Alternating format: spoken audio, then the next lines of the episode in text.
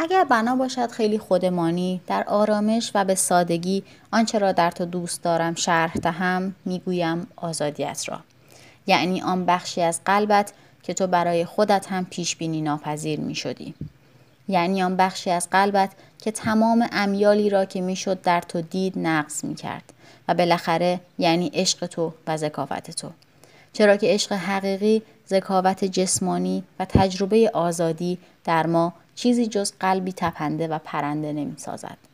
آنچه را که من در مرگ تو متوجه نمی شوم، در زمان حیاتت نیز متوجه نمی شدم. مرگ زندگی را به تقدیر بدل نمی کند.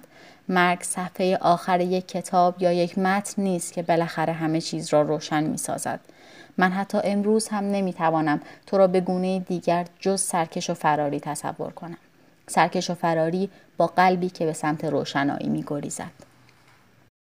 تو برای من همیشه دست نیافتنی بودی، حتی وقتی به من نزدیک بودی. من تو را با علم به این موضوع دوست داشتم. دوبار ازدواج، یک عالم فرزند، گرفتار بین هزاران رابطه و من هرگز انسانی آزادتر از تو ندیدم. آزادتر، باهوشتر و دوست داشتنیتر. چرا که در مورد تو این سه کلمه یکی هستند. چرا که هر یک از این سه کلمه جدا از دو کلمه دیگر از معنی، از قدرت و از همه چیز توهیست. این مسئله هر بار غیر منتظره است و هر بار از گوشه‌ای سرچشمه می‌گیرد. خبر مرگ تو ذره ذره به من می‌رسد. خبر مرگ تو یک باره به من می‌رسد. هر بار فکر می‌کنم که این خبر را یک بار برای همیشه شنیدم. فکر می‌کنم که آن را درک کردم. فکر می‌کنم در مغزم فرو رفته است. ولی نه. انگار تو به سفری خارج از کشور رفته‌ای و هیچ نشانه‌ای از خودت به جا نگذاشته‌ای. ولی نامه می نویسی و چون آنجا نه جوهر وجود دارد و نه کاغذ، تو برای نوشتن نامه هایت از هر چیزی استفاده می کنی. از عطر گلهای مورد علاقت، بنفشه و یاسمن وحشی، از حرکت نور و مثل امروز از تصویر کوچه باغی در تلویزیون. نمی فهمم چرا تصویری تا این حد پیش پا افتاده باید مرا به یاد مرگ تو بیاندازد. این تصویر حتی یک درخت واقعی هم نبود، تنها یک سری نقطه رنگی بر صفحه تلویزیون بود. و حالا من دوباره به یاد می‌آورم که ما دیگر هرگز با هم قدم نخواهیم زد. به یاد می‌آورم که صدای باد در شاخه‌های عقاقیا و صدای خنده تو از هم طلاق گرفتند و بدین گونه من هر روز خبر مرگ تو را باز می‌آموزم. باید باور کرد که من بالاخره با گذشت زمان فراموش خواهم کرد. ما زنده ها در برابر مبحث مرگ شاگردهای خیلی بدی هستیم. روزها، هفته ها و ماه ها می گذرد و هنوز همان درس بر تخته سیاه باقی است. تو اموال زیادی نداشتی. اشک و خنده تقریبا تنها میراث توست. از اشک سخن نمیگویم، ولی خنده در گلوی دختر چهار سالت کلمانس جریان دارد. کلمانس دختری پر جنب و جوش، بازیگوش و دلرباست. در اون اتومبیل بین من و هلن دختر بزرگ شانزده سالت قاه قاه میخندد. خودت خوب میدانی که بچه ها در این سن و سال چه شخصیت خاصی دارند و چقدر سریع به اصل مطلب اشاره میکنند.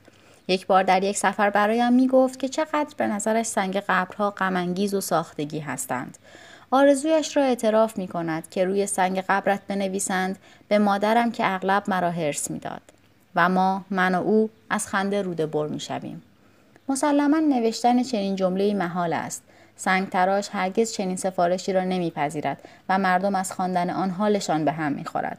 ولی من مطمئن هستم که تو از چنین اعتراف عاشقانه‌ای خوشحال میشدی. برای بیان عشق همواره به کلمه‌های عاشقانه نیاز نیست، بلکه زیر و بم لازم است، نه جدیت، به خصوص نه جدیت. زیر و بم، اشک و لبخند. من و کلمانس با هم در پارک لاوروری قدم میزنیم. نزدیک زمین بازی یک کابین تلفن هست.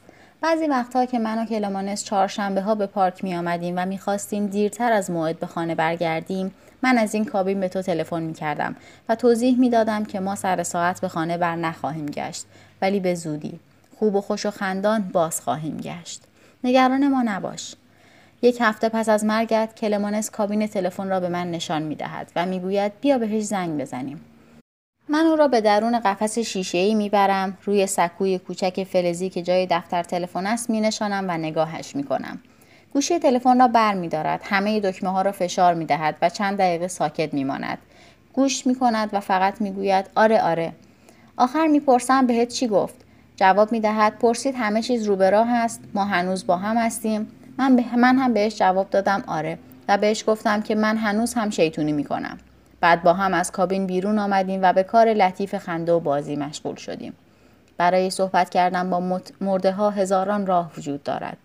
جنون یک دخترک چهار سال و نیمه باید به ما میآموخت که بیش از آن که لازم باشد با مرده ها صحبت کنیم، باید به ایشان گوش دهیم و مرده ها تنها یک مطلب را به ما میگویند: باز هم زندگی کنید. همواره بیش از پیش زندگی کنید و به خصوص خودتان را آزار ندهید و همیشه بخندید. اگر فقط دو کلمه برای توصیف تو در اختیار داشتم، این دو کلمه را انتخاب می کردم: دلخراشیده و شاد.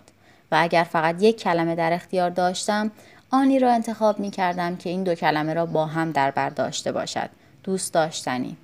این کلمه خیلی به تو می آید، درست مانند روسری های ابریشمی آبی که به دور گردنت می بستی یا مانند خنده چشمهایت وقتی کسی آزارت می داد. در تو، درون تو، اندیشه‌ای ممتد، عمیق و متین نهفته است. اندیشه‌ای که در سراسر زندگیت، ژست‌هایت، سکوتت، خنده‌هایت پخش شده است. تو تا آخرین روز زندگیت به دنبال پاسخ سوالی می‌گشتی که همواره با آن درگیر بودی. شنبه دوازده اوت هزار و نهصد و نود و پنج ساعت یک بعد از ظهر در سالن ریکاوری بیمارستان هتل دودیو شهر کوروزو هستی. به زودی تو را با هلیکوپتر به شهر دیژون منتقل خواهند کرد.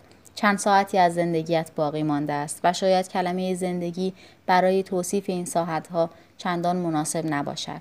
چهرت آرام است، چشمهایت بستند، انگار در رویای عمیق فرو رفته‌ای و به دنبال حل مشکل قدیمی هستی. نمیدانم آیا به حقیقت این معما پی بردی یا نه. میدانم که در طول زندگیت هرگز از جستجوی پاسخ این سوال دست نکشیدی و بقیه مسائل در درجه دوم اهمیت بودند. عشق چیست؟ به خاطر اصالتت به هیچ پاسخ قانع نمی شدی. حتی وقتی در این باره چیزی می گفتی، همیشه جنبه سوالی داشت. یکی از کارتهایی را که برایم فرستاده بودی دوباره خواندم. تصویر کارت تابلوی بوسه اثر رودن است. این جمله را پشت کارت برایم نوشته بودی و خودت زیر دو کلمه آخر را خط کشیده ای. دلم می‌خواهد که سراسر زندگی تصویر این بوسه والا باشد. زیباترین، طبیعت، کودک، گشت و گذار و سخت‌ترین، کار، زندگی اجتماعی. حتی جدال‌های بین عشاق هم باید تصویر این بوسه باشد. آیا اگر این بوسه وفور و فقدان ابدی را در بر می‌گرفت، همه چیز به رفعت نمی‌رسید؟ وقتی یازده سالت بود پدرت مرد. عکسش همیشه همراهت بود. عکسی سیاه و سفید در قطع بزرگ. در تمامی خانه‌هایی که در آنها زندگی کردی، مادرت تو را بزرگ کرده است. در خانواده مادرها و تنها مادرها حضوری تمام وقت دارند. در سالهای اول تولد فرزندان پدرها نیمه حاضرند. سایه‌هایی هستند با کمی سر و صدا. وقتی در پنج شش, شش سالگی کودک پدرها جای خود را در خانواده باز می کنند، همه چیز یا تقریبا همه چیز انجام شده است. آنها با خودشان گرد و خاک بیرون را که در تمامی این مدت آنجا زندگی کرده بودند به همراه می آورند. خشونت آداب و رسوم را، اجبار عادت به توحش زندگی اجتماعی را. مادرت تو را بزرگ می کند. مادر و خواهر بزرگت ماری کلود. هنگام تولد تو مادرت به خواهرت میگوید که میترسد زود بمیرد و از او میخواهد که مراقب تو باشد، مانند مامان کوچولویی مخفی، مامانی کودکانه. و بدین سان تو همواره یک گروه فرشته کمکی داشتی و وقتی آنها نبودند در جاهای گوناگون به دنبالشان میگشتی، مثلا در کتابها. خانواده چیز جالبی است. خانواده ها میخواهند که جاودانه باشند و از طرفی جاودانه هم هستند. در خانواده دیدگاه نسبت به فرزندان هیچگاه تغییر نمی کند، حتی وقتی آنها بزرگ می شوند. این دیدگاه خیلی زود شکل می گیرد و تا ابد باقی می ماند. سایه هایی را که از قلب یک نوجوان که به آرامی روی کتابش خم شده است عبور می کنند، نمی توان دید، نمی توان تصور کرد. کتابی که زن جوان دیگری کمی بزرگتر از این نوجوان نوشته است. بلندی های بادگیر اثر امیلی برونته. درباره این کتاب، درباره این مطالعه مخفیانه در روز روشن شانزده سالگی خیلی وقتها با من حرف میزنیم. کمتر کتابی زندگی را تغییر میدهد، ولی وقتی این تغییر ایجاد شد اثرش جاودانه خواهد بود. درهایی که به روی آدمی گشوده میشوند که فکرشان را هم نمیکرده. آدمی وارد میشود و دیگر به عقب باز نمیگردد. تو در چهل و چهار سالگی میمیری. برای مردن خیلی جوان بودی. حتی اگر هزار سال هم زندگی می کردی، من باز هم همین حرف را می زدم. جوانی در تو بود، برای تو بود. من زندگی را جوانی می خوانم، زندگی مطلق را، زندگی آمیخته با ناامیدی، عشق و شادی را. ناامیدی، عشق، شادی. هر کس این سه گل سرخ را در قلب داشته باشد، جوانی را در خود، برای خود و با خود دارد. من همواره تو را با این سه گل سرخ که در ملایمت حقیقت پنهان بودند می دیدم. عشق قطعا از لحظه تولد در تو بود، همونطور که خواهر کوچکش شادی. ناامیدی قاعدتاً با شروع شانزده سالگیت فرا رسیده است.